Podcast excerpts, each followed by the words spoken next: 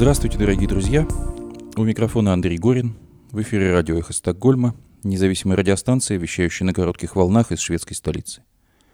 Мы были созданы в середине марта прошлого года по инициативе шведского интернет-провайдера Банхов, вскоре после начала российской агрессии против независимой Украины. Сегодня 4 августа 2023 года. Полномасштабная война продолжается 527 дней. Эхо Стокгольма в эфире по вторникам и субботам на коротких волнах в диапазоне 31 метра. Частота 9670 кГц в 10 вечера по Киеву, в 10 же часов по Москве – мы выкладываем наши программы на платформах Telegram, SoundCloud, Apple Podcast и YouTube. Сегодня в нашем выпуске. Очередной инцидент с сожжением религиозных текстов. Женщина иранского происхождения сожгла копию Корана в Стокгольме под охраной полиции. В Венгрии депутаты от правящей партии сорвали заседание по вступлению Швеции в НАТО. Морские дроны атаковали военно-морскую базу в Новороссийске. Вероятно, в ходе атаки повреждения получил российский десантный корабль. Российские власти принуждают украинцев на оккупированных территориях принять российское гражданство, по данным исследования программы «Конфликт обсерватории». В России идет массовая вербовка женщин, заключенных в колониях для участия в войне против Украины, заявила основательница правозащитного проекта «Русь сидящая» Ольга Романова. Хроника репрессий. Пенсионеры из Новосибирска приговорили к трем годам колонии за комментарии ВКонтакте – Предпринимателя из Ленинградской области Дмитрия Скурихина приговорили к полутора годам колонии общего режима за одиночный пикет с плакатом «Прости, Украина». Политолог Абаз Галямов пишет об отношении иностранных государств к российской внешнеполитической риторике. В Стокгольме в разгаре неделя прайд-парада. Сам парад пройдет уже завтра, 5 августа. Присоединяйтесь к колонии антивоенного комитета в Швеции Russians Against War. И сегодня мы предложим вашему вниманию стрим «Белорусский вопрос», стрим Марка Фейгина и Алексея Арестовича с участием президента Беларуси в изгнании Светланы Тихановской. Женщина иранского происхождения сожгла копию Корана в столице Швеции утром 4 августа. 47-летняя уроженка Ирама Байрами Марджан сожгла Коран в Мангале, в Жаровне, на пляже Энгби-Бадет в районе Брома на берегу озера Меларен. Она заявила, что все религии должны быть уничтожены, после этого подожгла священную книгу мусульман. За последние месяцы в Дании и Швеции прошли многочисленные демонстрации сжигания Корана. Большинство мусульманских стран осудили эти выступления, некоторые из них вызывали послов Швеции и Дании, чтобы передать им ноты протеста. В прошлом месяце сотни иракских демонстрантов ворвались в посольство Швеции после того, как в Стокгольме был сожжен Коран. В Венгрии депутаты от правящей партии Фидес премьер-министра Виктора Орбана не явились на созванное по заявке оппозиционных партий заседание парламента, на котором предполагалось ратифицировать э, заявку Швеции на вступление в НАТО. Тем самым заседание было сорвано, так как Фидес располагает большинством мест в парламенте. Раньше представитель венгерского правительства Георгий Гульяш заявлял, что вопрос ратификации шведской заявки предпочтительно рассмотреть осенью – Венгрия и Турция остаются единственными странами НАТО, возражавшими по разным причинам против вступления Швеции в Альянс.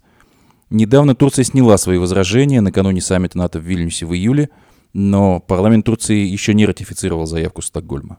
В то же время Венгрия и Турция в марте этого года согласились со вступлением в НАТО Финляндии. Эта страна вместе со Швецией долгие годы придерживалась нейтрального статуса. Обе страны решили вступить в НАТО после начала полномасштабного вторжения России в Украину. В ночь на пятницу морские дроны атаковали военно-морскую базу в Новороссийске. Вероятно, в ходе атаки получил повреждение российский десантный корабль «Ленигорский горняк». Утром в пятницу экстренные службы Новороссийска сообщали о стрельбе и взрывах в акватории Новороссийска и села Мысхако. Позже российское министерство обороны заявило, что военно-морская база была атакована украинскими морскими дронами. Как утверждают ведомстве, в ходе отражения атаки безэкипажные катера были визуально обнаружены и уничтожены. Атаку осуществила служба безопасности Украины совместно с военно-морскими силами, как утверждают источники BBC в э, службе безопасности Украины официально. Киев не брал пока на себя ответственность. По информации источников в СБУ, корабль «Ленигорский горняк» получил повреждения. После первых сообщений об атаке в телеграм-каналах появилось видео идущего на буксире и накренившегося на бок корабля. Украинские СМИ также опубликовали кадры, снятые, как утверждается, надводным дроном – атаковавшим горняк. Порту Новороссийска тем временем ввели запрет на движение судов, как сообщает Интерфакс со ссылкой на компанию «Каспийский трубопроводный консорциум». Удар по новороссийскому рейду произошел через несколько дней после того, как Украина раскрыла внешний вид и некоторые детали своего нового оружия морских безэкипажных катеров. Первый удар это оружие нанесло по российским кораблям еще летом 2022 года. Они уже стали новым этапом в эволюции морских сражений, теперь совсем небольшие катера без экипажа наносят урон большим кораблям с мощным оружием. Нынешняя атака отличалась от предыдущих тем, что состоялась после разрыва так называемой зерновой сделки. Раньше Россия обвиняла Украину в скрытном использовании зерновозов для запуска боевых дронов. Теперь стало ясно, что таким катерам вспомогательные суда не нужны – Запаса хода и так хватает, чтобы добраться от побережья, контролируемого вооруженными силами Украины, до любого района в Черном море. Журналисты CNN, которые смогли изучить украинские катера, сообщали, что они имеют запас хода до 800 километров и несут до 300 килограмм взрывчатки, что довольно много. Для сравнения, боевая часть новейшей российской торпеды ТЭ-2 весит 250 килограмм. Запуск надводных аппаратов на такое расстояние вокруг аннексированного Крыма – сложная задача – Нужно преодолевать большое расстояние в открытом море, пересекая оживленные морские пути. В Новороссийский порт приходит много судов, поэтому надо выбрать цель безошибочно, чтобы не поразить по ошибке какой-нибудь гражданский сухогруз – Судя по кадрам с камеры самого безэкипажного катера, он управляется дистанционно, и это показывает, что с ним либо не пытались справиться с системами радиоэлектронной борьбы, либо в этом месте их просто не было, или они не действовали должным образом. Сегодняшняя атака показывает возможности военно-морских сил Украины и уязвимость российских кораблей. Морские дроны – новая угроза, против которой необходимо выработать э, противнику тактику, найти средства противодействия – Россия более-менее успешно отражает удары морских дронов по Севастополю, но Украина проводит уже вторую успешную атаку дронов, если считать первой недавнюю атаку против Крымского моста. Это значит, что уязвимые места на море у Черноморского флота России есть, и украинцы об этом знают. Российские власти принуждают украинцев на оккупированных территориях принять российское гражданство – Таковы данные исследования программы Conflict Observatory, которую поддерживает Государственный департамент Соединенных Штатов Америки.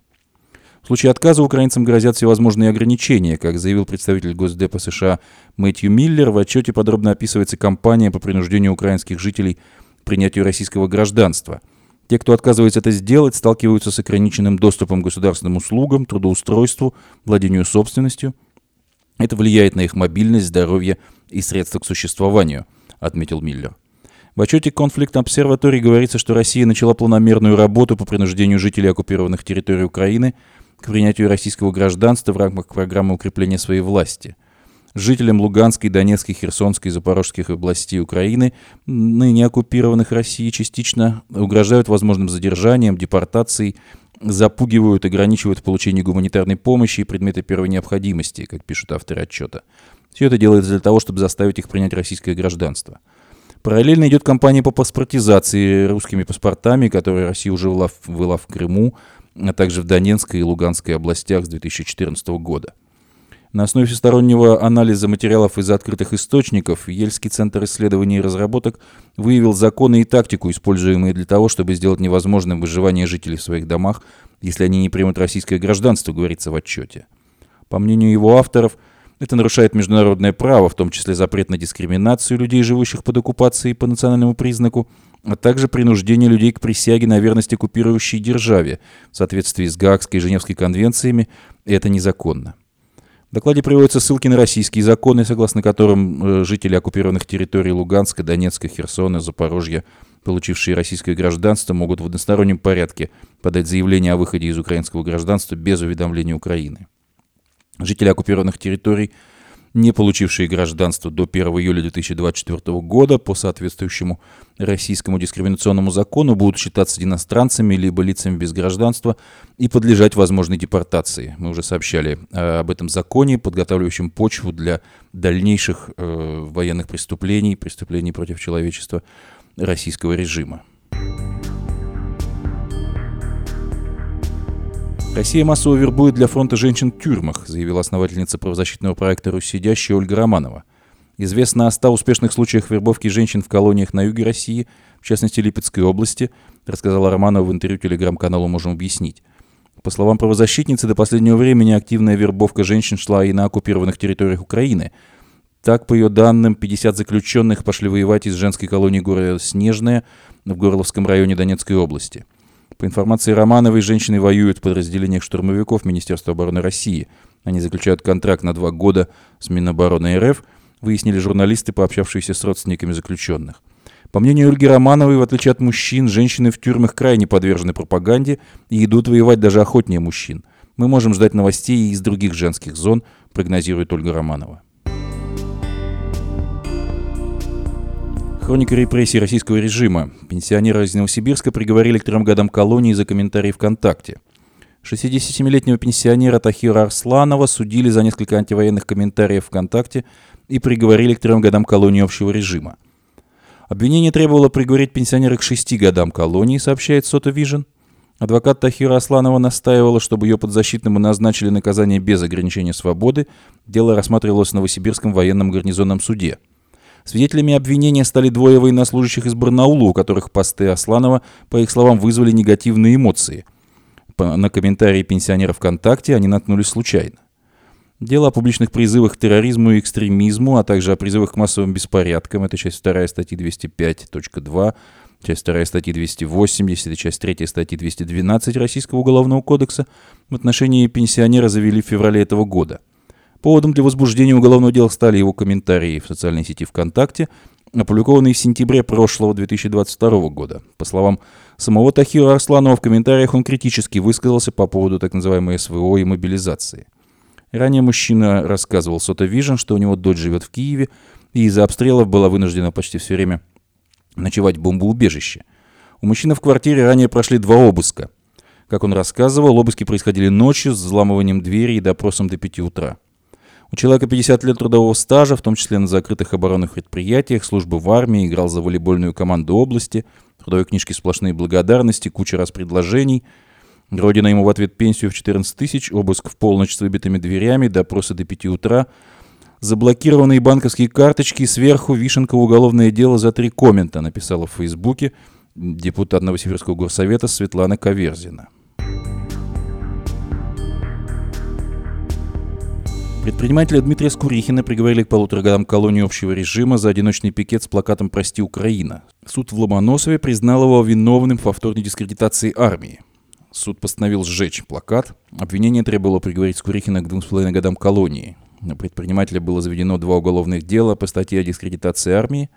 Первое дело завели еще в сентябре прошлого года. Оно было связано с антивоенными лозунгами – и названиями украинских городов, которыми Скурихин расписал фасад своего магазина в селе Русско-Высоцкое Ленинградской области.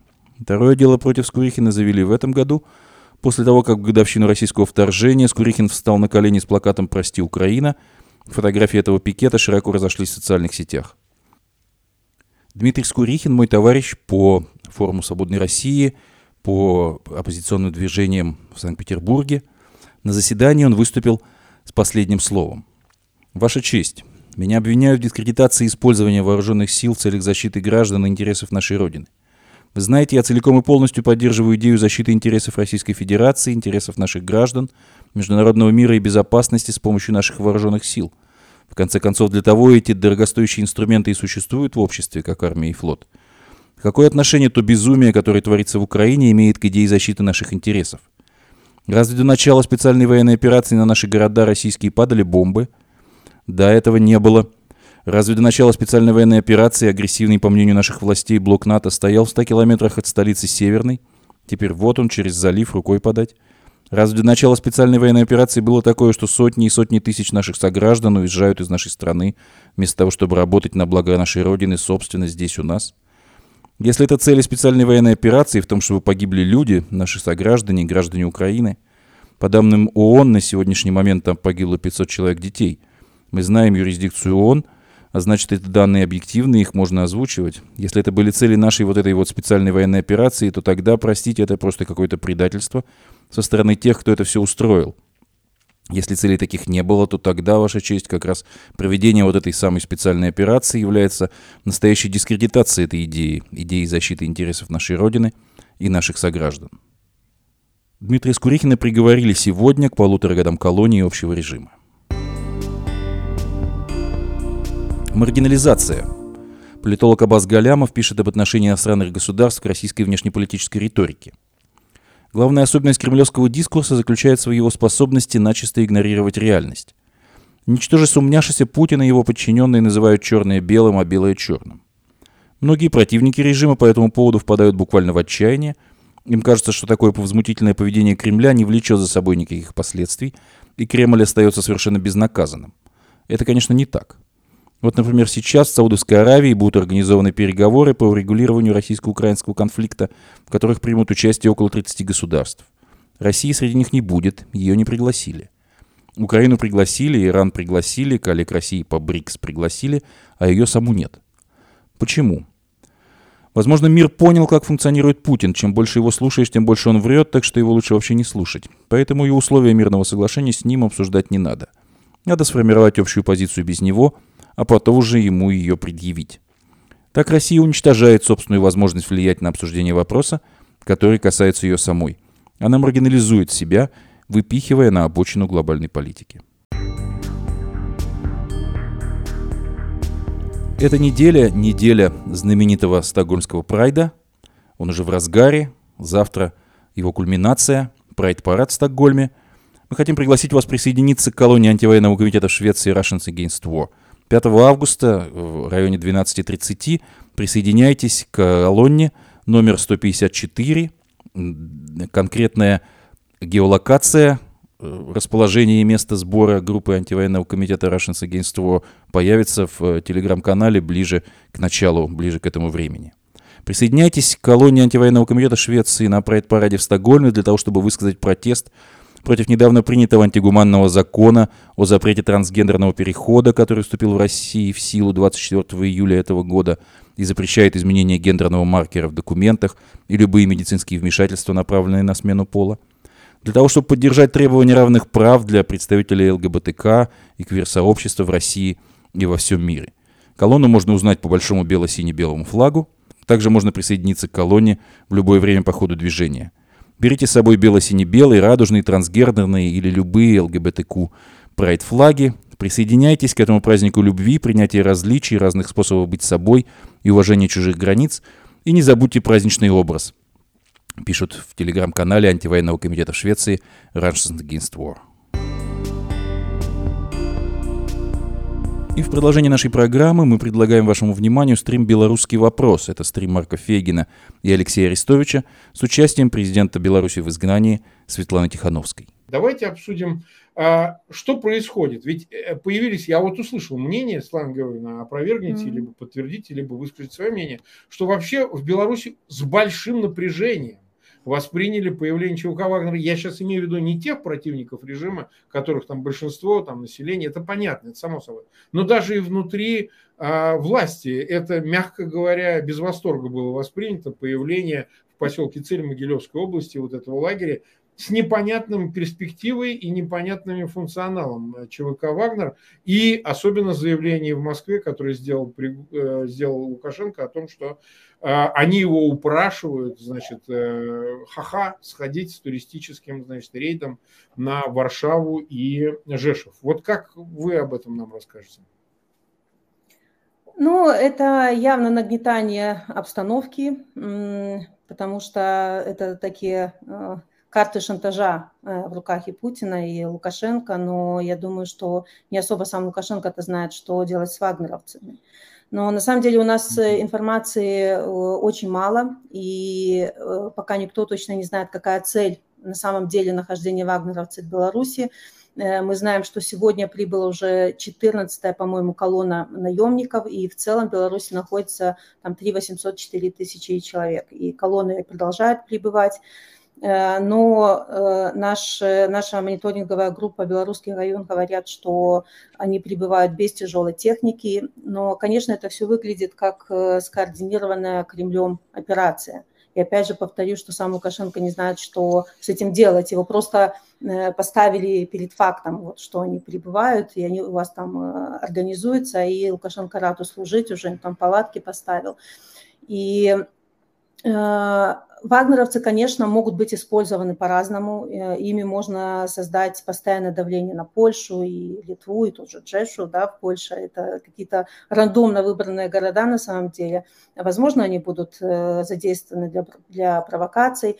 И, э, возможно, Лукашенко надеется, что вагнеровцы помогут защитить самого Лукашенко. Вот. Но mm-hmm. э, самое главное, вагнеровцы – это еще один способ Кремля контроля над Беларусью.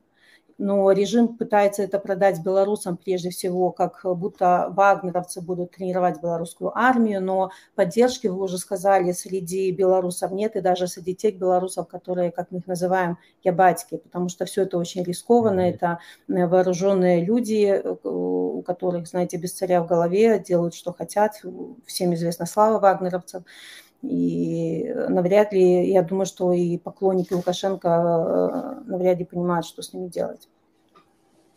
Так, э, спасибо. Смотри, Алексей, вот мы в догонку тебе вопрос. Ты помнишь же эту историю в августе 2020 года, когда 30 вагнеровцев, естественно, были да. в самый канун выборов э, в связи с операцией якобы, никто так толком ничего не понимает, операции СБУ, которую проводили по возможному принудительному посадке самолета в Одессе, значит, э, транзитом, должны были следовать через Минск, и, собственно говоря, как с ними достаточно жестоко обошелся, жестко обошелся э, Лукашенко, подозревая, что они э, по его душу приехали, что тогда было напряжение огромное с Москвой, то ли его хотят убрать, то ли не хотят убрать. Ну, Светлана Георгиевна тогда принимала участие в выборах, но как это виделось из Украины. И теперь, как э, там ты 30 человек, значит, ломал, а здесь э, у тебя, вот, э, как Светлана Георгиевна, почти 4 тысячи. Ну, разные цифры называются, но пусть 4, 3 800. Сейчас там находится. Как это все сочетается? Даже если Путин его уговаривает, ну ты размести, ну давай и так далее, он выслуживается, но ведь эти риски-то они никуда не снимаются. Ему тоже, получается, их надо куда-то канализировать, получив, конечно, с Кремля за это деньги он может, так сказать, пойти на какую-то тоже провокацию, чтобы списать на них и как-то сбросить себя в Африку или в Польшу их сбросить, или еще куда-нибудь. Значит, или в Украину. Вы же, да, вы же знаете мое мнение, что провокация уже идет, мы внутри провокации. Так. Не может себе лицо, именующее себя президентом, хотя мы знаем, кто президент, вот президент Беларуси перед нами, законный ну, да. Светлана Георгиевна, конечно, конечно. Да, но он именует себя президентом и осуществляет то, что в западной политологической науке называется эффективный контроль есть он там, управляет силовой машиной, соответственно, подавляет. И, и вот он, этот человек вместе с Путиным, задействован в обеспечении информационной операции. Ну, что же это за операция, какого масштаба она должна быть и провокация, чтобы два президента информационно обеспечивали заявлением, что им хочется в Париж, им хочется в Жешев, им хочется в Варшаву. И вообще западноевропейские, западно-польские земли были подобны Российской империи. Польша. Проводится операция стратегического масштаба, мы внутри нее. Тут вопрос, как далеко она зайдет и какие истинные цели она преследует. И все эти заявления, перевозка вагнеровцев, атаки беженцев, беженцев с помощью беженцев белорусских, э, вернее, польских пограничников с территории Беларуси, залет только что вертолетов, это не случайно. Это спланированная по ходу акция, рассчитанная по шагам, ведет она к определенной кульминации. Я думаю, она будет ближе к, к середине сентября или октябрю. А сейчас идет мягкая раскачка, мягкая раскачка. Почему? Потому что учение в Запад 2023 Беларуси начинается, российско-белорусские, и учение спасателей ДКБ Стена 2023 начинается 4-5 сентября. Это будет строена, создана межвидовая группировка войск. Как вы понимаете, она подопрет любые провокации очень надежно и усилит любой сигнал, даже невинный бросок кирпича как бы, да, когда за тобой, за твоей спиной группировка. Ну, а зачем нужно учение ОДКБ? Ну, во-первых, потому что это кризисное реагирование, это учение по кризисному реагированию. Во-вторых, например, они могут создать что? базы для этих самых беженцев, широкую инфраструктуру, которые пойдут уже широкими волнами на, на польскую или литовскую границу, атакуя уже основательно.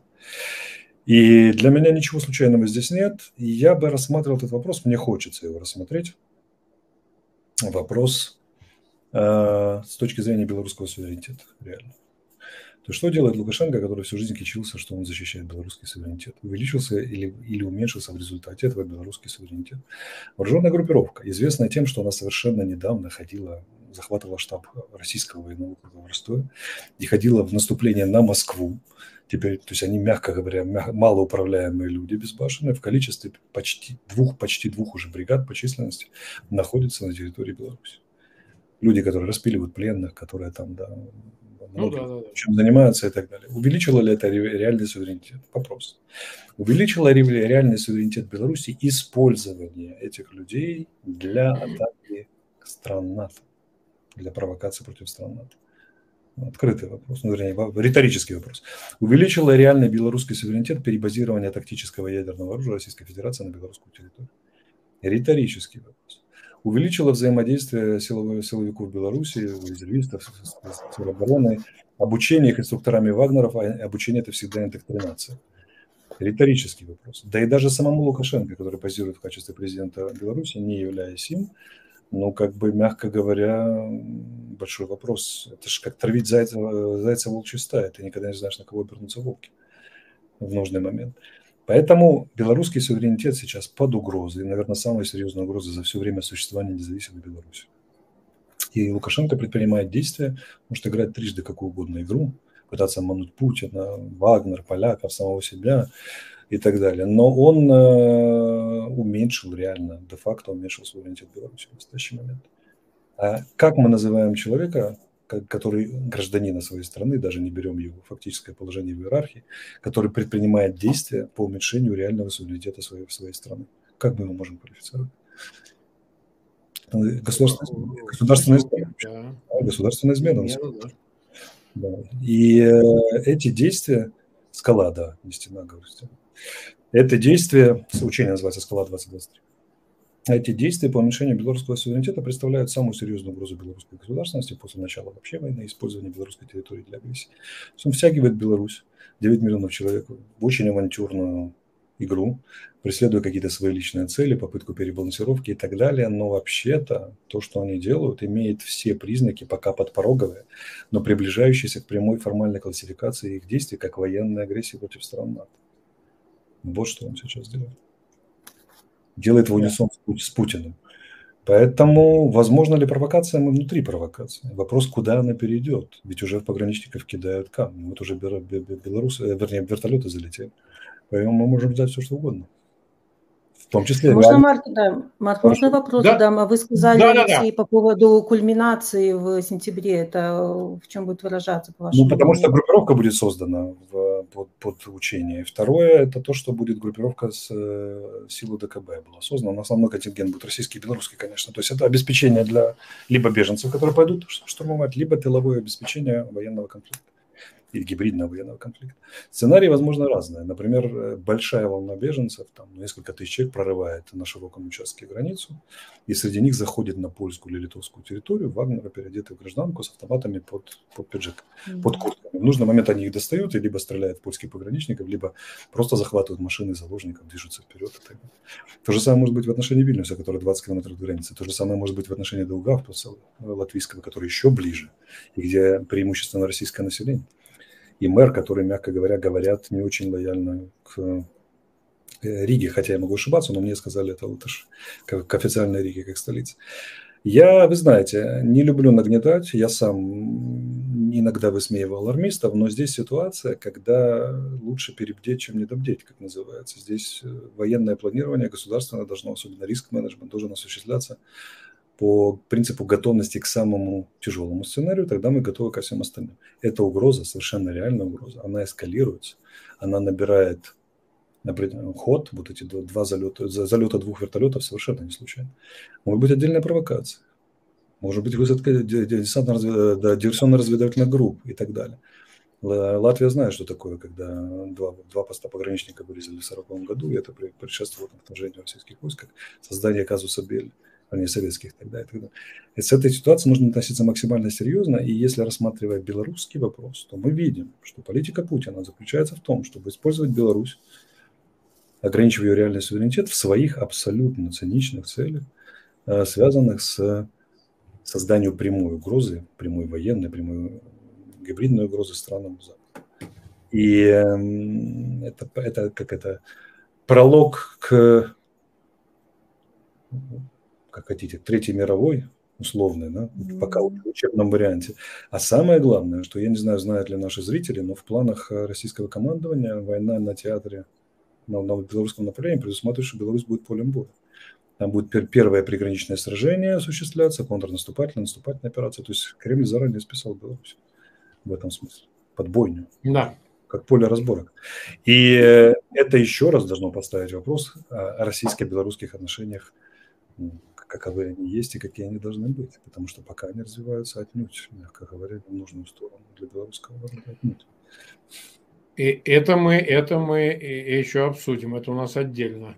А, нас э, семь с половиной тысяч смотрит, поэтому а, просьба к тем, кто там присоединяется, помогите и другим присоединиться тоже, поэтому, пожалуйста, ссылки размещайте. Смотрите, Светлана Георгиевна, ведь вот на фоне того, что говорится, то, что мы сейчас с вами обсуждаем, mm-hmm. то, что происходит, а, этому предшествовало размещение ядерного оружия на территории Беларуси. Вы это комментировали, мы слышали ваши комментарии и так далее, но, смотрите, прошло время, и мы можем это оценить в некоторой динамике, потому что какое-то усугубление шло. Сначала долгое обсуждение, а потом реальное размещение ядерного оружия на территории Беларуси. Это подтвердили сначала сами Лукашенко и Путин, а потом и американская разведка, как некий сторонний информационный источник, сказал, да, это действительно так, мы это видим. А, ну, спутники, видимо, и так далее. И вопрос заключается в следующем. Вот такое усугубление, и вроде как Вагнер, так сказать, совершенно криминальное, в общем, образование – военное, парамилитарное, и одновременно ядерное оружие, которое появляется на территории Беларуси, ну, даже через бахвальство Лукашенко о том, что он определяет цели, и, так сказать, оружие это будет использовано для защиты, как он говорит, и так далее. Хотя сегодня он повторяет уже, что нам бы не хотелось. Ну, на разные лады, но все-таки вот сочетание этих двух факторов и появление каких-то, значит, якобы частных военных компаний, ядерное оружие на территории Беларуси. Э, это с точки зрения вообще ситуации, куда она идет, это э, как следует расценивать и как э, оценивать, что с этим делать. Хорошо было бы какой-то вообще план. Может быть, надо там, попытаться захватить это ядерное оружие, повлиять через международные инстанции на отведение этого ядерного оружия с территории Беларуси. Вот как, какой, как вам видится вот эта вся ситуация? Ну, очевидно, что и Вагнер, и размещение тактического ядерного оружия на территории Беларуси надо рассматривать как э, попытки Кремля усилить контроль над Беларусью, о чем э, Алексей говорил. Э, я думаю, что вряд ли Лукашенко сам будет иметь э, какой-то контроль э, над этим ядерным оружием. Возможно, белорусские силовики, те же вагнеровцы могут быть задействованы в охране каких-то объектов, э, в том числе там, где будет храниться ядерное оружие. Но контроль, очевидно, будет у Кремля. И несмотря на все попытки Лукашенко переиграть как-то это в свою пользу, и вы знаете, что он заявляет, значит, что не все ядерное оружие заведено, э, размещено там к концу года, еще что-то будет. Я на самом деле не слышала вот этих данных, что оно уже там размещено, потому что у нас таких данных нет. Да, возможно, вы знаете больше. Таких нет данных, мы... да? У нас ну, американская страна об этом говорила. Американская страна mm-hmm. говорила. Да, ну хорошо, может быть так. Ну просто наша мониторинговая группа в Беларуси тоже достаточно хорошо работает, и привести ядерное понимаю. оружие, не привлекая внимания, наверное, это достаточно сложно, но опять же все делается под грифом такой секретности, и там дороги отцеп... Э, бывают оцеплены, поэтому все может быть. Но, э, значит, э, для Лукашенко ядерное оружие и вся ситуация с Пригожиным – это попытка э, вернуть себя в повестку. Э, если для э, Путина это, значит, инструмент шантажа, то для Лукашенко это возможность или желание придать себе субъектности, показать, что он тут решала какой-то, он с ним надо советоваться. Mm-hmm. А, потому что он страдает от того, что его не признают, и ему очень важно вернуть себя вот эту повестку любой ценой, в том числе э, ценой суверенитета Беларуси. И э, но опять же, когда только шли разговоры о том, что будет размещено ядерное оружие, вот там Кремль заявлял, мы э, искали поддержку наших международных партнеров, что обратите внимание, это большой удар по независимости нашей страны. И ядерное оружие, если будет использовано с территории Беларуси, то, возможно, ответный удар будет по территории Беларуси. Впоследствии нас уверяли, что если все-таки когда-то случится, то все понимают, где центр принятия решений, у кого это условная красная кнопка, и все знают, кому отвечать. Ну да. Ну да, но в целом, конечно, ситуа- э, эта ситуация с ядерным оружием э, широко обсуждается среди белорусов, и поддержки э, ядерного оружия размещения нет вообще, даже среди сторонников Лукашенко. И попытки пропаганды представить ядерное оружие как какой-то зонтик, который нас защитит от, э, значит, от э, поляков, которые претендуют на нашу территорию, от украинцев, э, они не имеют никакого эффекта, потому что белорусы уже ну, давно не верят Лукашенко, не верят Путину. Но, конечно, это создает угрозы. Я объясняю нашим партнерам, что вы сейчас считаете, что ну, для, для вашей безопасности как бы, да, э, там, не, не имеет значения, где это один оружие размещено в Минске или ну, в Калининграде, но для нас, белорусов, вы понимаете, что э, Путин хочет укоренить свое присутствие в нашей стране, Кремль хочет укоренить присутствие Беларуси на многие годы вперед. И э, когда-то Беларусь отказалась от ядерного оружия в пользу гарантии безопасности – вот сейчас мы, вы нам нужны, хотя бы громкие заявления о том, что э, вы гарантируете э, безопасность Беларуси в случае, если ядерное оружие будет применено. Но очень слабая, э, если честно, реакция со стороны Запада. Мы пытаемся всячески привлечь внимание к этому вопросу, но идет тяжело. Идет тяжело. А ты, Алексей, как можешь трактовать то, что на саммите в Вильнюсе прошедшем НАТО, да, а, публично, серьезно, тема размещения ядерного оружия, ну, сколь сказано, где-то что-то отмечено, но она не обсуждалась, потому что публично, я подчеркиваю. То есть никакого сигнала послано не было, что мы у себя разместим ядерное оружие в ответ, еще что-то. Почему-то этого не Там было очень интересное решение принято, закрытое. Там было да, принято какое? решение о противодействии совместным странам НАТО Российской Федерации, военном противодействии. Утвержден был план такого противодействия. Это впервые за очень много лет его не существовало фактически с конца, ну, с конца Холодной войны. То есть они впервые за 20 с лишним лет пересмотрели эти планы, и утвердили его. И там, между прочим, ответ в том числе и на ядерное оружие в Калининградской области, в том числе и Беларусь. Я бы, знаете, на что хотел обратить наше внимание? Внимание наших слушателей. На систему отношений Лукашенко-Вагнер, Путин-треугольник и четвертая сторона, квадрат, Африка.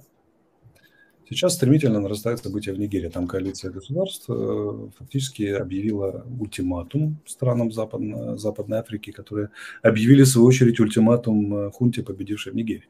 Все эти страны представляют собой победившие военные хунты. Там коалиция около пяти государств, которые говорят, что ну, если вы хотите вводить войска, то мы тоже введем. И недвусмысленно угрожают Франции, которые заблокировали поставки золота и урана да, сейчас. И Франция и Италия объявили эвакуацию своих граждан. Франция, разваливается французская постколониальная зона, зона исключительно влияния Франции. Перед этим они ну, потеряли ну, да. Мали благодаря Вагнеру. Они потеряли... Ну, цару до Мали. Царь благодаря Вагнеру, да, и так далее. Сейчас они теряют Нигер. И ну да понимать следующее, что Нигер не без вагнеровцев там тоже обошелся, не без российского mm-hmm.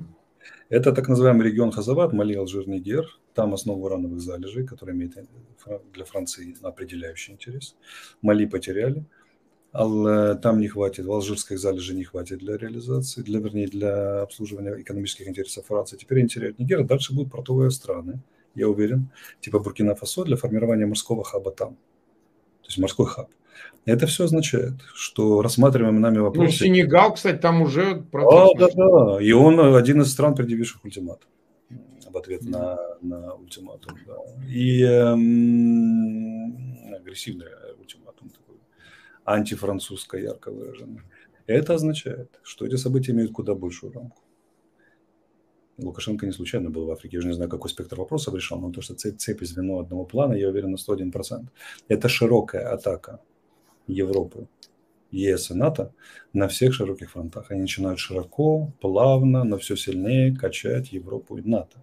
Это то, о чем мы в Украине и э, Светлана Георгиевна, близкие ей люди, ее соратники многократно предупреждали НАТО и ЕС. Многократно. Если вы думаете, что НАТО вас закрывает как зонтик, и ваши вопросы безопасности решены навсегда, и они никогда не решатся, вы очень сильно ошибаетесь. Очень сильно ошибаетесь. И сколько было разговоров, что ну да, Украина, да, Беларусь, но ну никогда же не тронут НАТО и ЕС. Тронули. Вот прямо сейчас трогают. Это начали трогать очень давно. Сомали, Центральноафриканской Республики и так далее. Я не понимаю, как они не видят общего замысла на этом, в вашем НАТО, нашем НАТО, вернее, и как они не осуществляют плановое противодействие. Потому что уровень кризисного реагирования НАТО, мне кажется, абсолютно как альянса не соответствует текущей ситуации. Ну, что мы видим? Литва отдельно реагирует, Польша отдельно реагирует. Ну, страны Балтии, они, у них совместно есть планы, в том числе с, Литвой, с Польшей, но я не вижу французской реакции. Я не вижу американской. Mm-hmm. Я не вижу реакции 32 стран НАТО, которые оценили бы это политически, как единый замысел по раскачке НАТО есть. А нужно же храбрости набраться, чтобы дать такую публичную оценку посовещаться, у них с этим не очень. И когда я говорю, что любой заход вагнеровцев, одетых, не одетых, гибридных и так далее, и когда люди говорят, да, НАТО их обязательно победит, я всегда говорю, вы не понимаете, у вас давно не было опыта, когда на вас нападали. Последний раз в 2001 году, и то был только у США, что любое вторжение, это, при, это не, не, не вскрыли конверты и армия, как машина начала защищать страну. Нет, это глубокая ошибка. Любое вторжение – это политический кризис сначала. Начинаются консультации с партнерами, начинается консультация с оппозицией, пока донесется реальная оценка того, что происходит. Что там реально происходит в этом, на этой вашей границе, это уже прорыв, это уже война или нет. Пока эта оценка дойдет, пока ее подтвердят все спецслужбы и пока будет выработано решение после ряда консультаций внутри страны, внутри военно-политического руководства, да еще с партнерами, так на вторгшиеся не, не только до Вильнюса доедут или до Угавпаса, они доедут до Калининграда или доедут до Варшавы. Понимаете, но пока все эти решения приняты, любое вторжение политический кризис, а мы сейчас видим, что вторжения еще нет, есть широкие гибридные действия и уже политический кризис. НАТО как организация есть не способна дать верную оценку, по крайней мере публичную, политическую, и начать верно действовать. Потому что страшно западным политикам, я так полагаю, непривычно сказать, да, нас начали гибридно атаковать. Потому что народ станет ДДБ и сразу станет что? А что вы делаете в этой связи? А делать сложно, не хочется. И эти люди верят в то, что Москву удастся переставить на, на сторону Запада и совместно ополчиться против Пекина. Я иногда их наивности поражаюсь. Абсолютно ну, это да, старая, старая у них такая. Ну, как, как квалифицировать то, что в Нигерии происходит сейчас? То, что сделали с Францией. Это третья страна, откуда вышвыривают французов. И одновременно события на Беларуси, они связаны одной и той же организацией ЧВК «Вагнер», физически связаны. И одними и те же лицами, Путиным и Лукашенко, который сколько раз Лукашенко был в Африке? Ну, типа под предлогом, что его в другие места не пускают, он же не в ну, Европу ну, ездит. Он так вот. ездит в Китай и ну, в Африку. Да, да, да, нет, вообще за все время того, как он у власти, он был в Африке. Я думаю, он первый раз там, правильно? Не, он э, в прошлом году точно был несколько Ну, там раз. второй раз. Вот он зачастил в последнее время. То есть 30 лет его Африка не интересовала, он не ездил, и вдруг на приедет. Как разведчиков учат? Обращайте внимание на присутствие необычного и отсутствие обычного. Вот он присутствие необычного. 28 лет его Африка не интересовала, за последние два года второй визит. И сразу там какие-то события широким фронтом качают ЕС и НАТО. Беларусь – трамплин, от которого они отталкиваются ногой. Они втягивают Беларусь преступно в свои авантюры.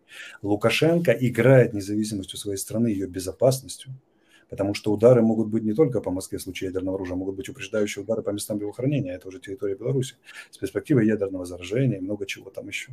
Понимаете, он втягивает Беларусь, манкируя жизнями своих граждан, сделав их разменной монетой, в этой всей игре просто, как Светлана Георгиевна правильно говорит, для сохранения личной власти, поднятия изнаваемости, эскалации, попытки там торговаться, создания переговорных площадок.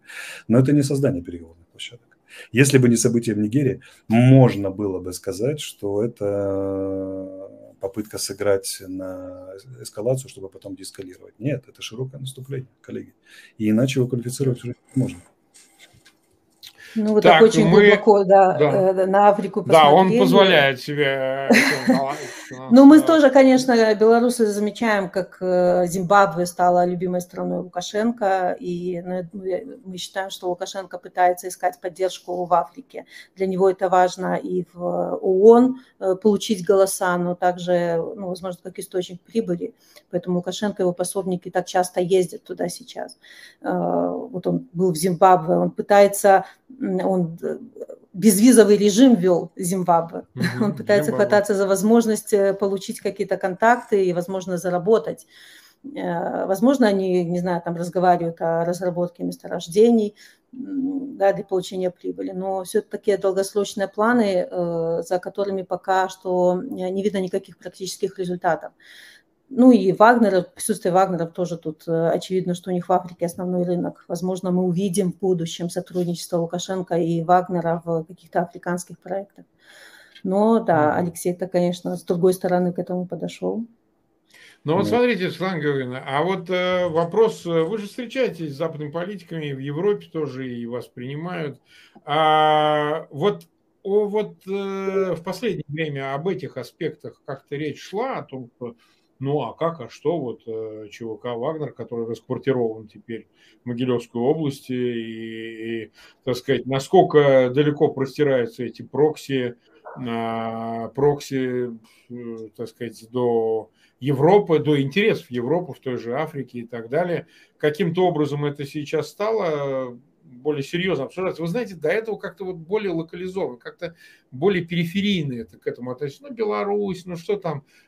Ну, ну, ну, ну в какой-то момент сложилось ощущение, что на Беларусь махнули рукой. Вот честно можно сказать, что ну и бог с ним там, за Беларусь не боремся. Раз вот там такая ситуация тяжелая, мы за нее не боремся так сложилось впечатление. Я не говорю, что это на самом деле, но внешне выглядело так, что да, война в Украине, она многое перекрывает. А сейчас выяснилось, что оказывается, что Беларусь-то могут использовать для далеко идущих планов по дестабилизации самой Европы. И даже, возможно, если, так сказать, этот вообще Пригожин летал в Санкт-Петербург, встречался с президентом ЦАРа, и понятно, что в связи с этим прошедшим э, саммитом Россия-Африка э, только что закончился на прошлой неделе в Санкт-Петербурге. То есть, оказывается, она может стать еще и таким плацдармом, трамплином для влияния на глобальные вопросы Беларуси, если вовремя ею не заняться. Вот здесь какие-то обсуждения дают вам основания о чем-то полагать на этот счет?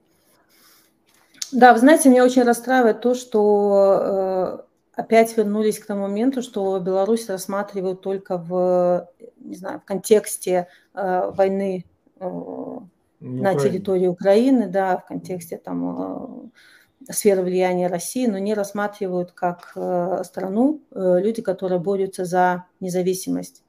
И э, мы объясняем, что сейчас очень важно разделять режим Лукашенко и белорусов. Нужно э, максимально давить на режим Лукашенко и максимально помогать белорусам, чтобы дать нам возможность не просто вот потихоньку выгребать из этой ситуации, а победить э, Лукашенко. Нам нужны для этого и ресурсы, и какие-то экспертные дискуссии и так далее. Э, мы говорим о необходимости максимального давления на режиме Лукашенко и Путина. И в первую очередь, конечно, мы говорим о санкционном давлении.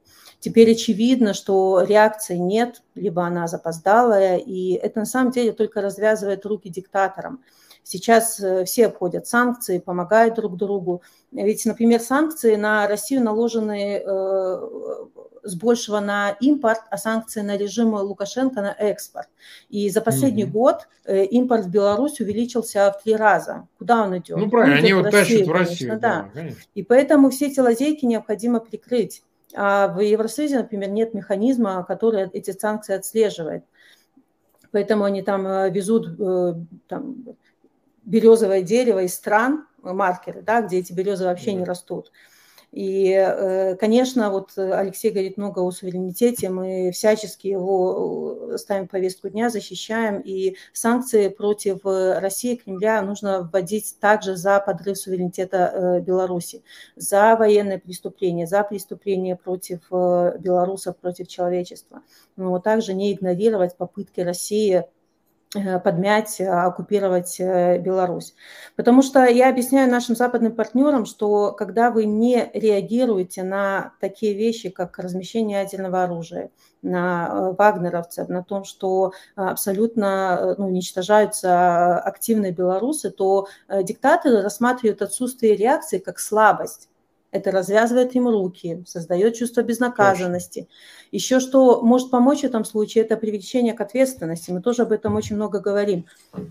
Больше полутора тысяч политзаключенных, там 500 тысяч выехало из страны по политическим мотивам а судьи, которые э, приговоры объявляли, эти прокуроры, которые эти приговоры выносили, э, там, э, бойцы, которые сбивали белорусов, они безнаказаны. Да, невозможно сейчас там остановить справедливость в стране, но есть международные институты, которые должны этим заниматься. Может быть, сейчас вот этот вопрос о вывозе украинских детей поможет нам привлечь Лукашенко к ответственности. Потому что Беларусь в свое время не подписала римский статус, мы не часть этих всех систем, но у нас нестандартная ситуация, и способ должно быть нестандартное решение этой ситуации. Поэтому наша задача вместе с Путиным, задача привлечь Лукашенко вместе с Путиным к ответственности и за преступления против Украины, за террор против белорусов. И это работает на психологическом уровне. И я очень благодарна э, Павлу Латушко, который он собрал доказательства э, соучастия Лукашенко в вывозе украинских детей. Э, вот. И пускай Международный уголовный суд в Гаге выдаст ордер на арест Лукашенко. И когда со стороны западных партнеров все ограничивается ну, словами поддержки, там, да, какой-то минимальной помощью, то, конечно, диктаторы чувствуют себя очень расслабленно и самоуверенно. Ну, значит, сегодня как раз э, у нас э, была четырехчасовая встреча с полком Калиновского в Киеве. Угу. Может, вы не знаете, что вчера четыре бойца из полка Калиновского погибли да, в боях, знаю. поэтому, да, мы э, начали эту встречу с минуты молчания. Я присутствовала онлайн. А, мои представители из э, Объединенного переходного кабинета Павел Латушка из офиса Франа Печорка э, приехали физически в Киев на встречу. Мы обсуждали, это как знак того, что мы общаемся, чтобы о нас не говорили. Да, да, да. Мы ну, стараемся работать вместе, мы обсуждали стратегию общую, которой можно прийти, возможно, сценарий перемен в Беларуси. И мы пришли к пониманию, что сценарии могут быть разные, и ко всему надо быть готовыми. И вот у белорусов вопрос, да, и у всех, в принципе, какую роль э, могут сыграть белорусские добровольцы, э, воюющие за Украину сейчас. Э, сейчас это сложно сказать, но, естественно, они сыграют какую-то роль. Но я борюсь вот с этим вот пониманием, может быть, от части белорусов, что вот есть э, калиновцы, есть другие наши воеры, что вот они придят, при, придут и освободят Беларусь. Так нельзя думать. Вы, белорусы, каждый несет ответственность за освобождение нашей страны. Что ваша задача сейчас сидеть на диванах и ждать, пока нас э, придут, освободят калиновцы? Нет, конечно. Мы, э, каждый должен быть вовлечен. И просто этот нарратив вообще убрать мы сами должны освободить свою страну. Но мы, конечно, видим, как реагирует э, э, пропаганда на э, режим, на полка Стуся Калиновского и других наших защитников. Они, так как не могут дотянуться до наших героев, они терроризируют их семьи они угу. сажают э, родителей, там, не знаю, соседей, знакомых, братьев, сестер в тюрьмы. Они э, тащат родителей, значит, есть такое, э, такие покаянные видео записываются в Беларуси, и вот отец явно под значит, под, под угрозами записывает видео, мол, сын, возвращайся домой, что ты там в той Украине забыл. Понятно, что он так, наверняка так не думает, да, но э, все ВРы своим родителям говорят, делайте, что от вас требуют, главное, чтобы вас оставили в покое, мы все равно будем защищать Украину и будем защищать Беларусь. Э, поэтому нам нужно э, и э, полк Костуся Калиновского, и другие военные формирования в Украине, но нам нужно и белорусское подполье, нам нужны союзники среди номенклатуры, нам нужна мощная международная поддержка и сильное гражданское общество в целом. И мы над этим всем работаем. Трение есть у всех. Я думаю, что и в Украине также, и среди белорусов у нас идет целенаправленная борьба против нас, э, закидываются разная информация, фейки нас хотят э, разобщить, вот, но мы держимся. Вот как пример, э, на выходных была был марафон солидарности с белорусскими политическими заключенными. Очень тяжело им, как уже Александр сказал, содержат в ужасных условиях, и нужно помогать людям. И так как только белорусы могут помочь белорусам. Мы такой марафон организовали, и за два дня было собрано 574 э, тысячи евро э, силами белорусов. И вот эта вот солидарность, я вижу, как белорусы в нужный момент, они, они могут мобилизоваться. И я абсолютно уверена в белорусах, что когда вот это уже пресловутое окно возможностей в Беларуси появится, будут задействованы все и наши герои в Украине, и э, белорусы, которые выехали, и, конечно, подполье внутри Беларуси. Вот смотри, Алексей, тебе тогда вопрос. Ну вот смотри, ты же как бы имел отношение к организации некоторых, выразимся так, комбатантных э, подразделений национальных, э, там сам, если хочешь, уточняй. А насколько вообще говоря, спустя 17 месяцев вот э, такие а, соединения, ну, в частности, белорусы, они, имея этот боевой опыт, имея, я сам лично, когда находился Константиновке, в Донецкой области, взял э, материал, сделал с одним из бойцов полка Калиновского, который стоит. Э, те, кто знает, Константиновка это вот прямо 5-7 километров прямая, там, где дорога жизни раньше называли, но она взорвана, там мост, э, значит, прямо на Бахмут. Вот мы прям стояли около вот этой взорванной школы, и там сняли материал, он у меня лежит, ждет своего времени. Он рассказывал как раз, что, кстати, у него сестра сидит он говорит, я знаю об этом, ее посадили в Беларуси, но я все равно продолжаю воевать, я не называю его пока, потому что Бог знает. Вот. А Александр Григорьевич ты играется вот с этими всеми делами. Вот расскажи нам, насколько э, эти подразделения готовы к тому, чтобы зайти на территорию Беларуси, вот сейчас полк Калиновского, и он увеличивается и так далее, и другие, и, в общем, осуществить эту задачу с помощью и без помощи вооруженных сил Украины. Так тут же э, Светлана Георгиевна все правильно сказала. Во-первых, есть такое понятие, как окно возможностей. Оно должно сложиться. Так. В настоящих условиях никто не пойдет на, на Беларусь, потому что условия не созданы. Так. Эта попытка окажется ложной, учитывая, что Российская Федерация немедленно придет на помощь, это еще как повод. Это даст э, Лукашенко право включиться в э, консолидировать силовиков, в первую очередь, в Беларуси, которая находится в очень специфическом отношении к его желанию втянуть его в реальную войну, их в реальную войну. А тут такой повод, потому что будет прямая угроза суверенитету, и военные в этом смысле обладают черно-белым мышлением. Конечно, мы знаем, что среди белорусских силовиков очень много симпатиков полка Калиновского, Светланы Георгиевны, там может произойти нелинейные процессы, но лучше дождаться окна возможностей. Окно возможностей понятно, крах путинского режима. Или серьезные его процессы в любом варианте. Недаром так переполошился Лукашенко, когда был марш на Москву, потому что не умом, но поротой задницей понял мужик, что следующий он. Что это касается политического окна возможностей военного. Второе. В военном отношении готовы ли они? Ну, конечно, они готовы. Организованное подразделение совершило марш, перешло и пошло развивать наступление. Тем более симпатиков у них среди белорусов, повторяю, очень много среди белорусских силовиков. Уже неизвестно, как бы целыми соединениями не переходили в сторону там, или. И такое может быть но тем больше вероятность, что перейдут или хотя бы не будут оказывать сопротивление ни им, ни подполью белорусскому, ни правительству и авторитету Светланы Георгиевны, как законно избранного президента Беларуси, ни, ни тех сил, которые из эмиграции вернутся в Беларуси, будут действовать широкий фронт.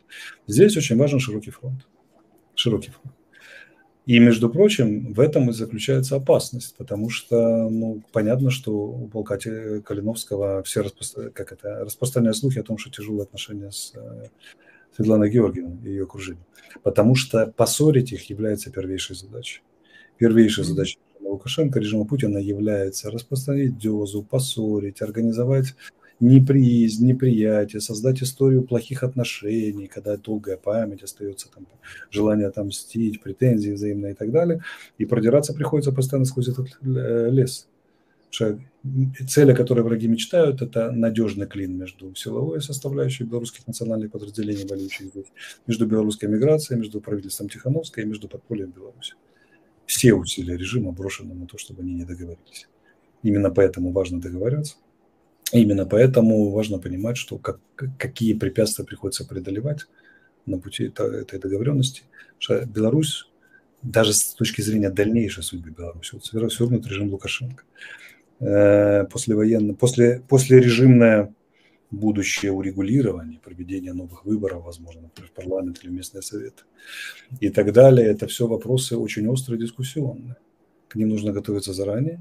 И лучшая подготовка – это взаимное признание друг друга и действие единым широким фронтом. И только широким фронтом может быть Беларусь освобождена, спасена, могут быть выпущены заключенные из тюрем, виновные понести наказание и действительно встать на открытый демократический путь развития, действительно стать независимым государством. Независимым, которое само будет определять свою судьбу. Вы слушали стрим Марка Фейгина и Алексея Арестовича с участием президента Беларуси в изгнании Светланы Тихановской. А наша сегодняшняя программа подошла к концу. Напомню, что «Эхо Стокгольма» в эфире по вторникам и субботам на коротких волнах в диапазоне 31 метра, частота 9670 кГц в 10 вечера по Киеву и в 10 же часов по Москве.